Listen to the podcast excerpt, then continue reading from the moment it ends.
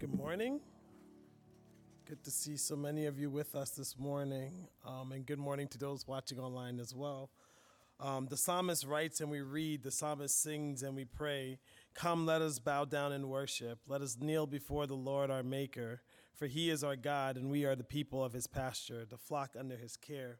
As we gather to, to worship together this morning, I'm reminded of how in worship we're invited by God. You know, a lot of times we think we get up to come to church, but in worship we're invited by God and we're invited together. So whether you drove in the car by yourself or with a full car, um, whether you're watching by yourself or you're watching with your family, when we come to worship, we come together. This beautiful reminder that we're not just a, a group of individuals, we're a collective, we're one, we're a family worshiping our God together. So it is our prayer and our hope this morning that as we sing, as we think, as we focus now on scripture, as we pray, that we are doing it together, that we're bowing down in submission to God. Why? Because this God of the universe is ours, all of ours. And we are the people, the sheep under his care and pasture. We're continuing our, our, our sermon series on James living out our faith. We're actually at the final curve, maybe the, the, the final lap, if you will. Um, next week, I believe, is the last week in this James series. So throughout the series of James, we've been asking this common question but what does life in Christ actually look like? You know, we said this is the question you're going to have, hopefully, for your lifetime.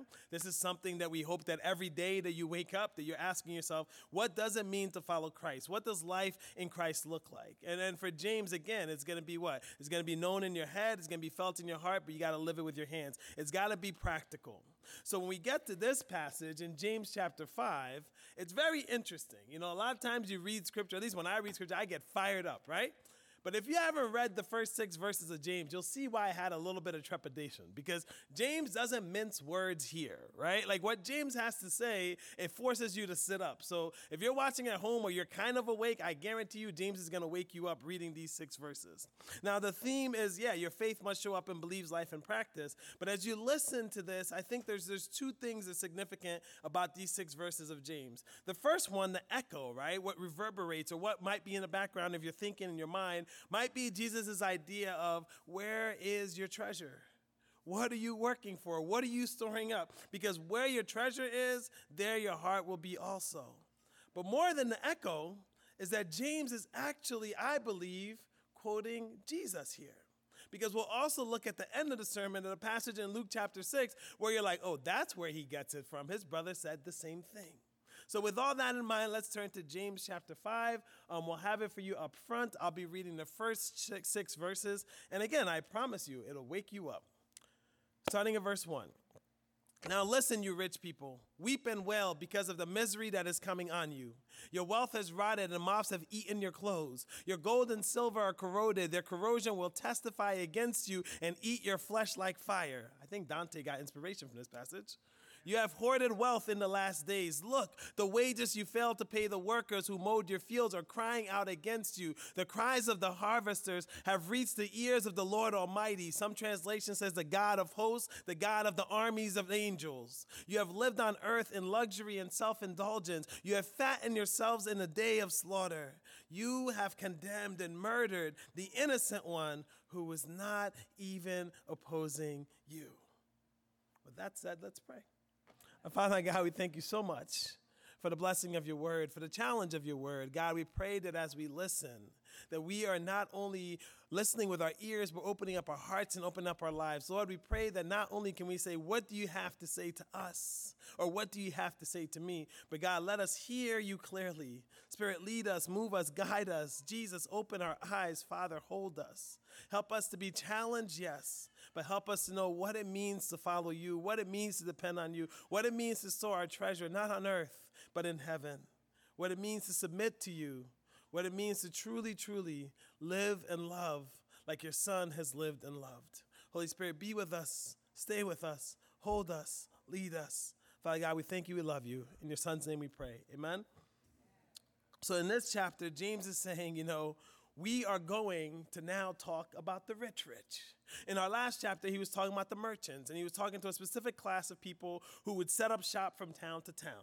And the message there is simply, you know, I need you to, to not make your plans apart from God. I need you to, to know your limitations because life is but a vapor, it's a breath that's going to go away. I need you to focus on who God is and to trust God because you need to trust God for your own good.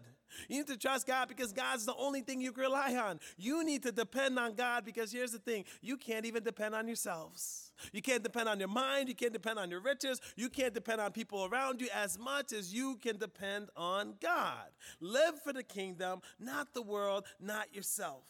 And now he's going to change it to say, but here's the thing there's even more of you who need to be reminded that God has helped us to bless and not oppress to serve and not to steal, to give and not to take. This week, James moves from, listen, I'm speaking to the merchants, so I'm going to speak to you, super rich. And how I'm going to speak for you is going to be loud and clear. Judgment is coming for those who are blessed, but who are living to oppress.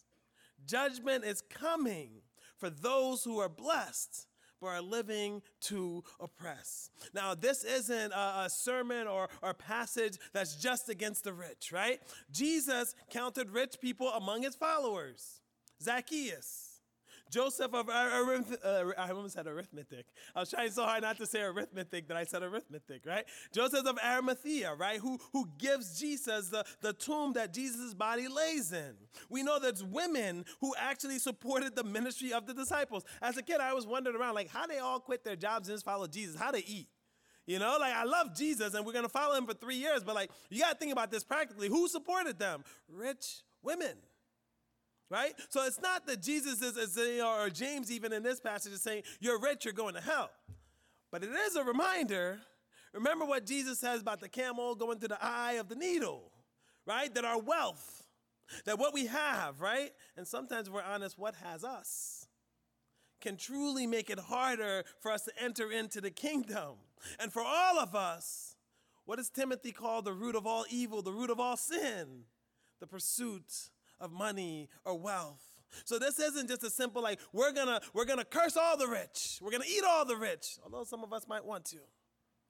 But this is a call and a reminder that those of us who are blessed are supposed to be a blessing. That those of us who have are supposed to give. And that those of us who live and live in Jesus' name are supposed to serve and not steal. And so James is writing, I believe, specifically to a group of people that's going to get more and more clear as we go through this passage. But I think the challenge to all of us, remember weeks ago we we're in James, we said, how do we even define the rich? So the challenge to all of us is to realize that, yes, even us sitting this morning, compared to the rest of the world, are rich. If you have food in your refrigerator, if you even have a refrigerator, if you have a, a, a shelter over your head, you have drinking water, you have at least one person you know that loves you, you're probably in the richest 1% of the world today. If you have all those things, or I'll even give you three of those things. So while James is specifically talking to these landowners, and we'll find out later, these Sadducees, but I think he's also talking to us. Because the overall message is that those who are blessed with all these things, how are you using it? Because if you're not using it for one another, for the other, judgment is coming. But to this passage, he starts specifically on these rich landowners who profit from the toil of serfs and slaves. I love passages like this because we read it in the New Testament, we're like, I can't even relate to this. And I'm like, have you ever heard of a country named America? Have you ever heard of a country that's built on the back of slaves? Have you ever lived in a country where your benefits are all based on the fact that we stole land from people who owned it, who were here? So we don't have to use our imagination, or maybe you do because you've never heard of this America country, right? But for those of you who've heard it, you don't have to use imagination. But the rest of you, use your imagination, right? James is speaking to people who are living in the land and profiting off the toil of enslaving one another, of indenturing one another, of actually cheating. We might just call it capitalism, right? Uh, of making it about profit and not people. That's who he's speaking to, right?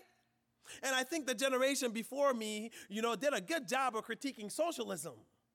But I think our generation needs to kind of shed the light on this thing called capitalism. Because capitalism is not Christianity. It's hard to find a capitalistic basis of Christianity. Jesus himself came and says, I want Jubilee. Forgive all the debts, right? I want you to actually live for other people. And some might say when Jesus went into the temple to clean it out, he was speaking to this same group who was profiting off the sacrifices of the people. So while we do well to critique socialism, may we never forget that in this capitalistic society where we put profits over people, where the clothes we wear might cost a child his life, where the food we eat might not be available for the person who helps make it May we do well to remember that our Jesus is not a capitalist, that our Jesus is not an American, and that our faith is communal, and our work should be for each other. So these rich landowners who profit from the toil of enslaved prove to us that the feudalism, feudalism system didn't just believe when we started writing about it. Feudalism was in Rome. It was alive and well. And not only was it in Rome, it was even among the Jews, God's people. That even among them, they had set up this tiered system. And you don't see it a lot in Roman literature, not because it doesn't exist, because Rome liked to talk about their cities. But do you know only about 10% of the entire Roman Empire was actually urban? To put that into context, we believe that right now, 83% of America lives in what we would what we would call urban areas. So we're eight times and more and rising more urban than the Roman Empire. So that's why, like, they only talked about their cities. So you don't realize that in this system they set up, very much like ours, people were enslaved, people were for profit, and people were for the super rich. Now, mostly in our society, you know, we don't think about it because we elevate the super rich, right? Even in our Christianity, we look at people's riches as a blessing, as a sign of favor from God. Except when recession comes in 2008, then we're like, well, this is bad now. We can't bail them out this time. But the thing is, we're living in this society and this culture that's very much like Rome, where the system is set up for the rich to get richer on the backs of the poor. So when James is writing, he's writing to a captive audience. They don't have to use their imagination like you do about America, right? Like they don't have to use their imagination to look around and be like, our country is actually built on the back of enslaved people. Our country is actually built on the back of killing people. Our country is actually built on the back of taking land that wasn't ours. You got to use your imagination for all that. They do not. This was a captive audience who knew that everything they saw was built on the backs of stealing and killing and raping and looting.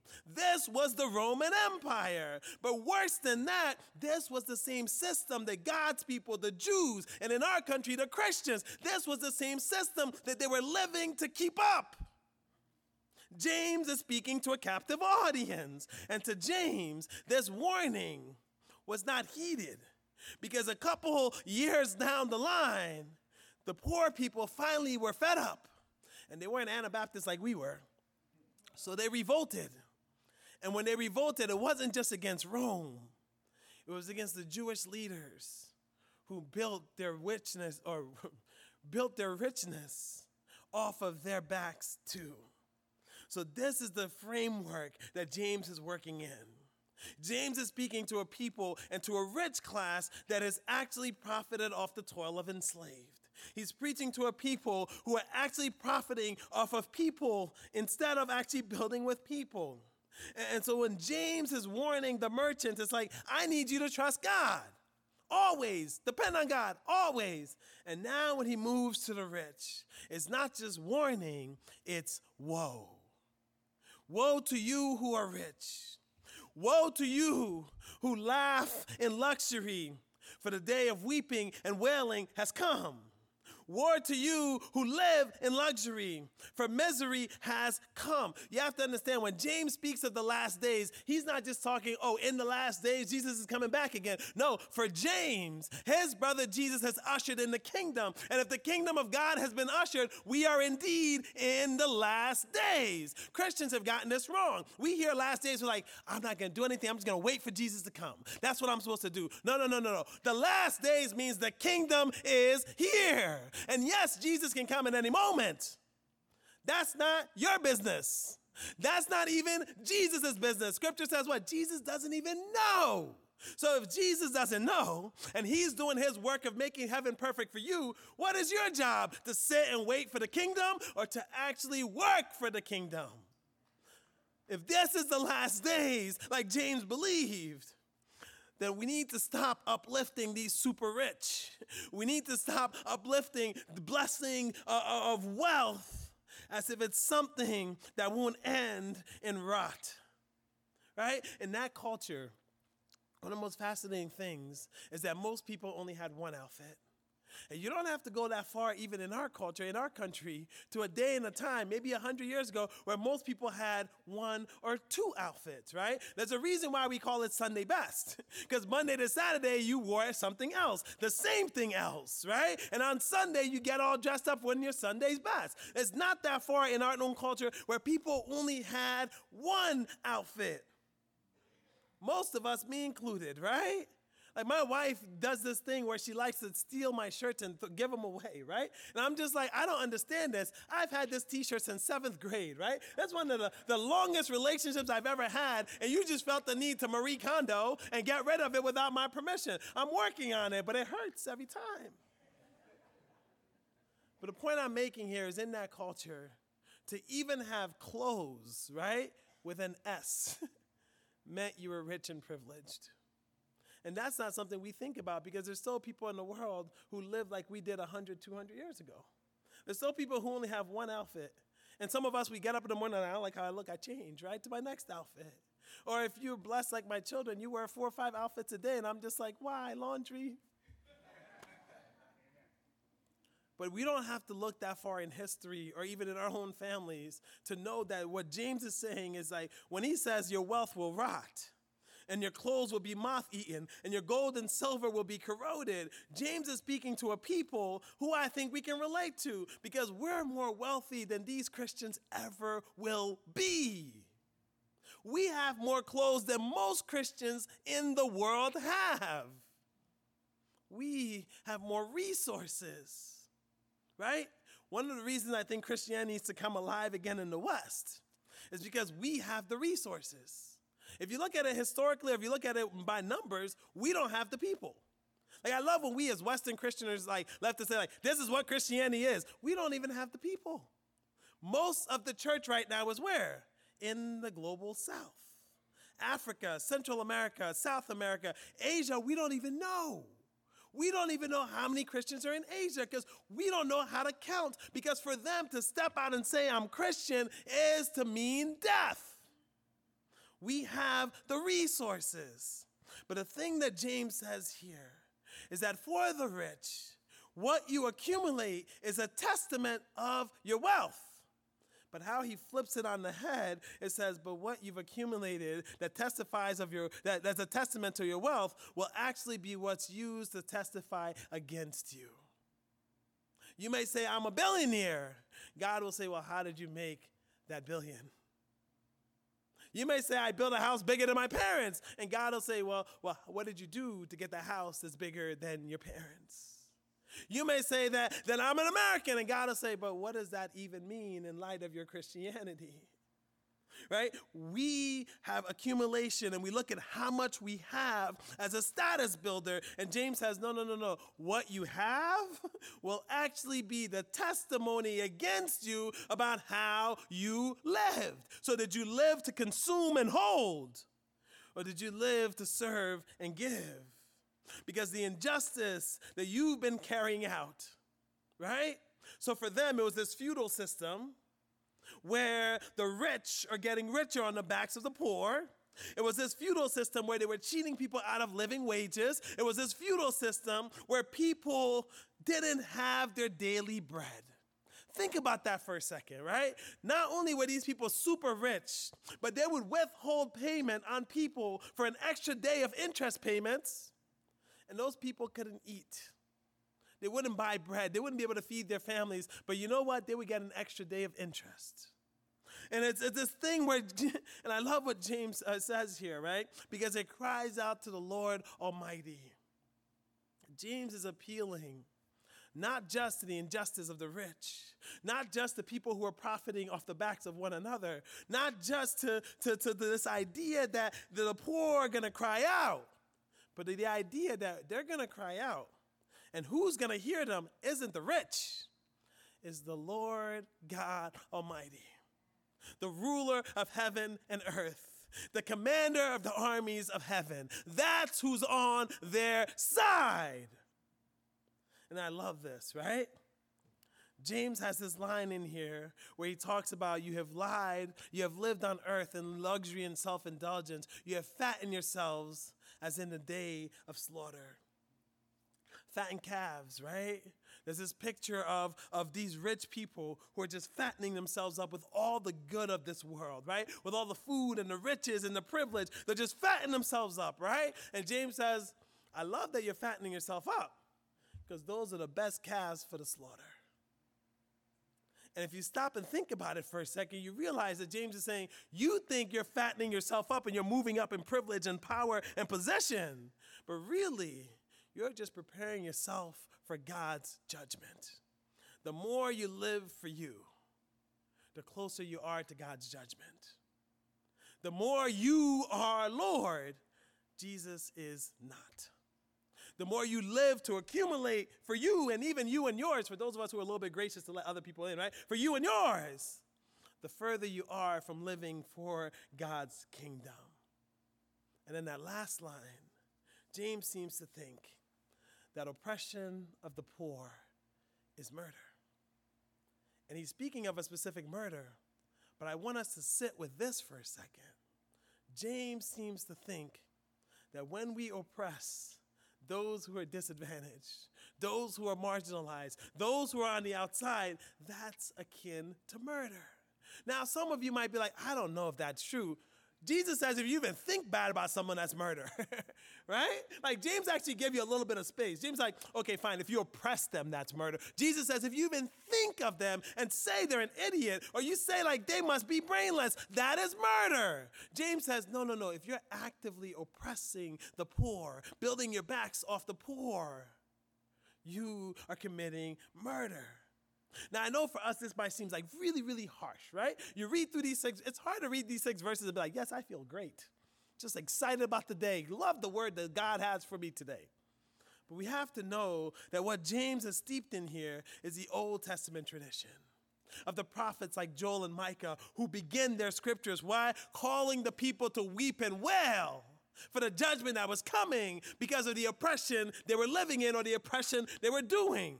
In fact, Old Testament law from Moses to the prophets, right, forbade withholding wages. So a lot of people focus on how like Jewish people aren't supposed to give interest, right? That's not for a 30 year mortgage. They weren't thinking about 30 year mortgage. They were thinking about daily interest rates. God didn't want people holding wages from the poor to get better interest for two, three days because he knew in two, three days the poor could die. He forbid it. So, so, so there's people who needed money because to withhold one day meant they would die, but the rich just didn't care and they hadn't cared for generations upon generations upon generations. But who James is speaking like isn't just like Micah or Joel or Moses. It's also like his brother Jesus. Turn with me to Luke chapter 6. This is what Jesus had to say. Looking at his disciples, Jesus said, Blessed are you who are poor, for yours is the kingdom of God. Blessed are you who hunger now, for you will be satisfied. Blessed are you who weep now, for you will laugh. Blessed are you when people hate you, when they exclude you, when they insult you and reject your name as evil because of me, the Son of Man. Rejoice in that day, leap for joy, because great is your reward in heaven, for that is how your ancestors treated the prophets. That makes you feel good. Well, how about this one? The same Jesus we love says, But woe to you who are rich for you have already received your comfort. Woe to you who are well wed now. Uh, woe to you who are well fed now, for you will go hungry. Woe to you who laugh now, for you will mourn and weep. Woe to you when everyone speaks well of you, for that is how their ancestors treated the false prophets. James in this passage is channeling Jesus. James is quoting Jesus, who said, Blessed are you if you're poor. Blessed are you because you will be rich. Blessed are you if you're hungry because you will be fed. Blessed are you who weep, for you will laugh. Blessed are you who are hated, for you are beloved. Blessed are you who are rejected, for I accept you. James's words here, and I think the epistle must also be read in this light. And I think everything is building up to this. James is specifically calling out the super rich among God's people. James is calling out the Sadducees because James believed that they're the ones who killed his brother Jesus. And if you read the last verse in that light, it says, You rich Sadducees have not only done all these things, but you have condemned and murdered the innocent one, Jesus who was not opposing you. They killed Jesus. They lived off the sacrifices of the poor people. They manipulated for their own good. They got rich off the backs of people. They sacrificed their faith for peace at all costs with Rome. And so, if we kind of step back and say, well, how are we living for ourselves? How are we keeping the peace of America or the, the, the, the, vision of America, or for some of us, the Constitution of America or the dreams of America? How are we fighting to hold on to all of this and actually losing our faith in the process? James says this, and we hold on to this because not only did James going after the rich, who are taking advantage of the poor. Not only does James believe that leads to Jesus' death, but church history tells us what?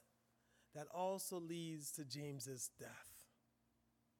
And so this great epistle that we hold on and say it's so practical, right? It's so practical, it's so hands-on. Let's live out our faith. For James, he did it unto death.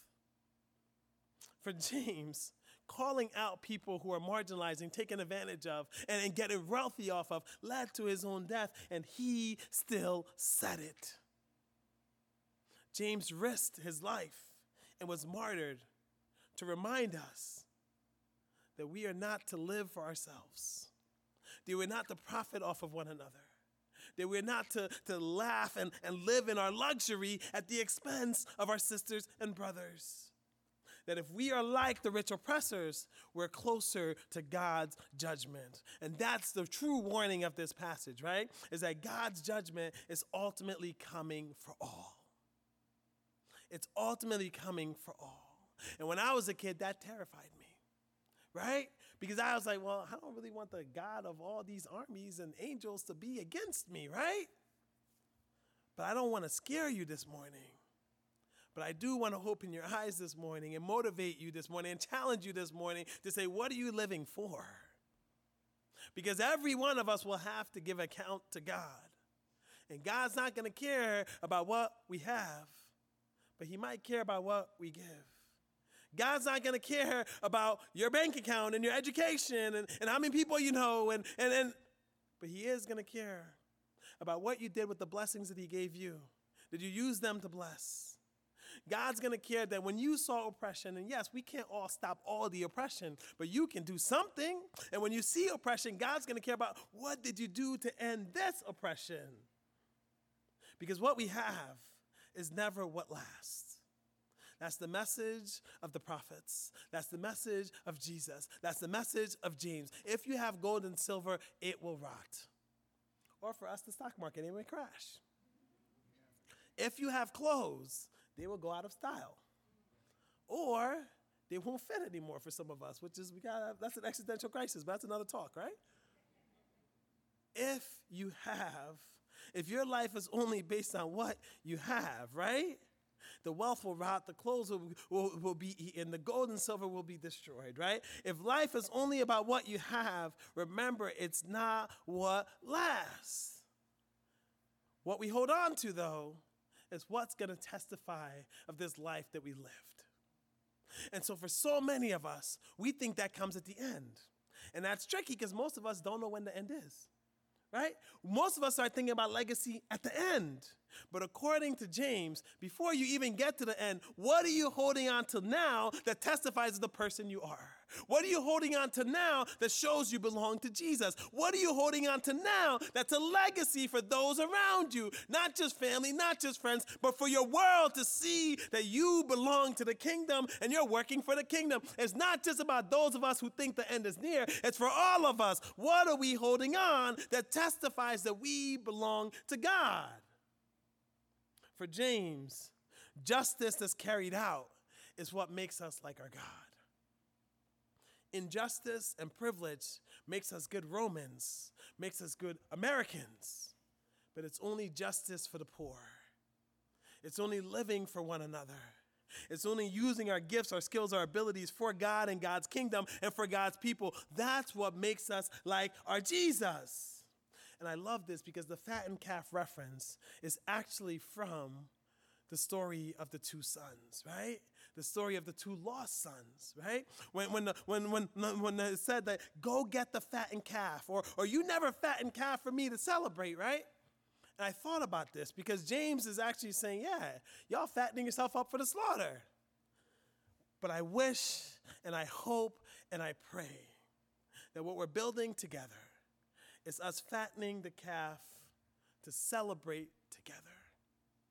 And what I mean by that is simply this, right? If we're all joining together as family, as one, if we're all taking the gifts that God's blessed us with, if we're all working for the kingdom, that's worth celebrating.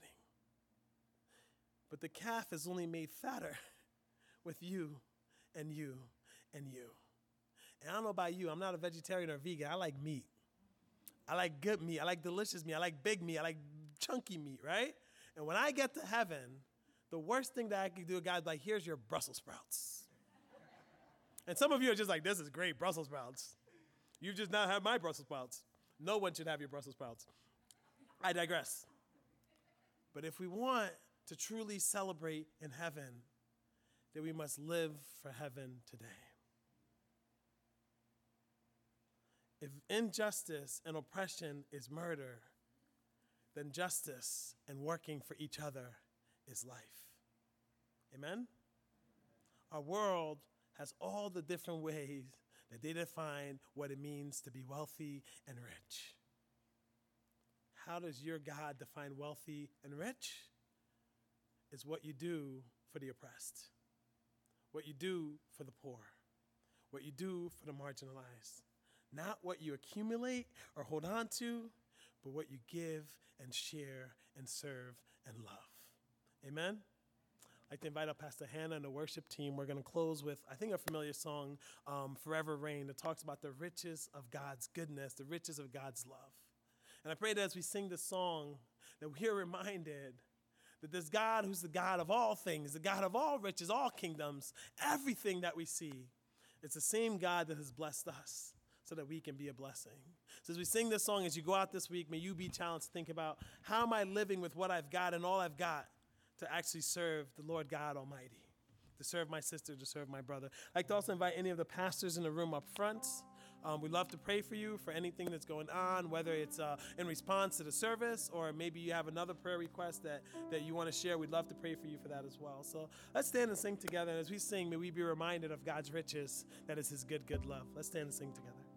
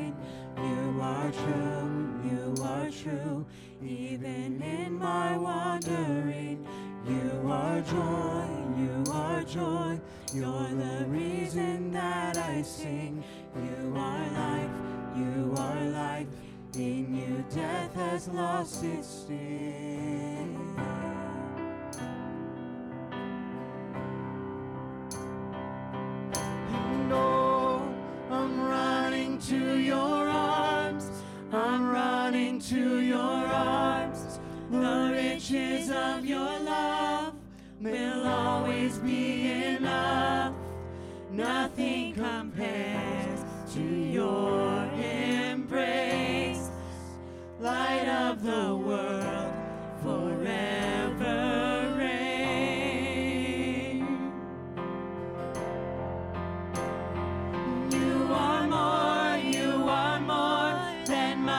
sides will.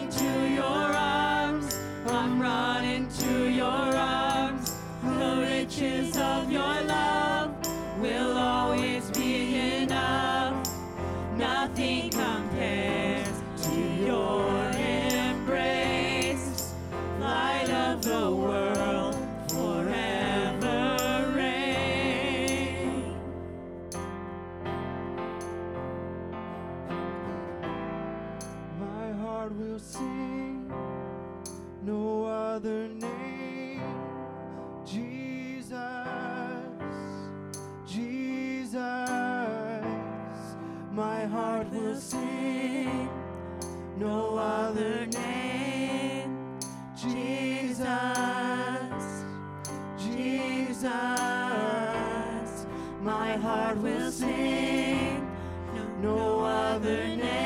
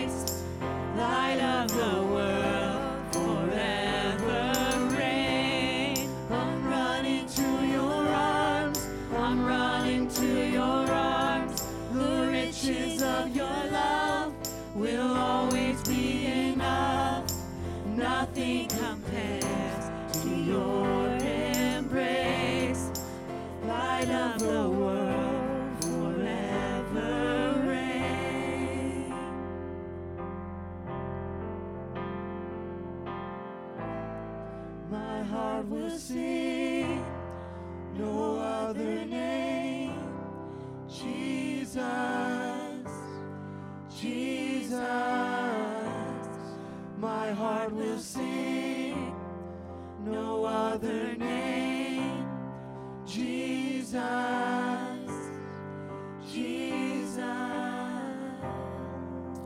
Hey, thanks so much for joining us today. We would love to see you at 3 p.m. at Pastor Linda's. I know we announced that in early uh, earlier in the service, but baptism is really a gift and a blessing. Um, for, for those of you who've been to more than one wedding, right? You know, every time you go to a wedding, you think back about your own and you're, you feel good about it. I think baptism is, is actually more amazing than weddings because, like, it's a it's an entrance, right? Uh, of someone saying, I have, uh, God has worked on the inside, right? And I want to show my, my community, my family, what, what God has done. But it's also this reminder that, you know, we're stepping into uh, uh, not only this church, right?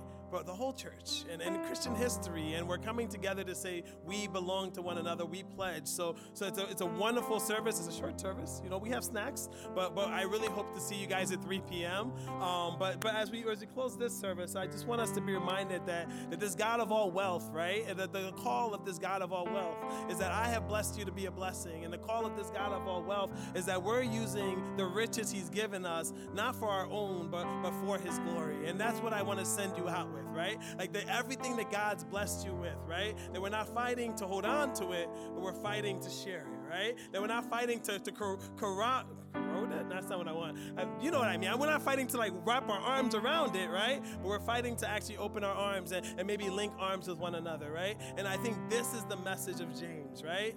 Let us not be like the rich of the world. Let us be like the rich of the goodness of our Father.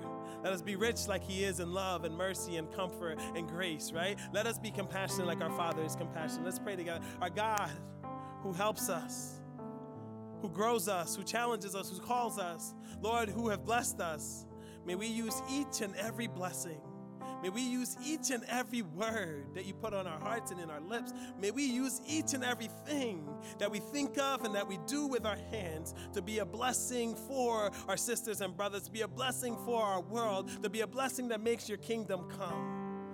God, you've gifted us. So teach us to be people who serve. Teach us to be people who fight for justice, your justice. Teach us to be people who build our lives up to give and not to hold on to. God of it all, help us to not only know that it all belongs to you, but help us know that we can give it back to you and we can give it to our sister and our brothers too. So, Lord, help us this morning, and as we go out, to be a people who are not only bound by your mercy and your grace and your love, but who are set free by your mercy and your grace and your love. And God, we ask forgiveness for letting the things of this world, the wealth that we have or don't have, the things that we have or that have us, we ask forgiveness for letting them keep us bounded for so long. Lord, set us free. Set us free to live. Set us free to give. Set us free to serve. Set us free to bless. In your holy and precious name, Lord, we pray. Amen. Amen. God bless you all. Have a good week.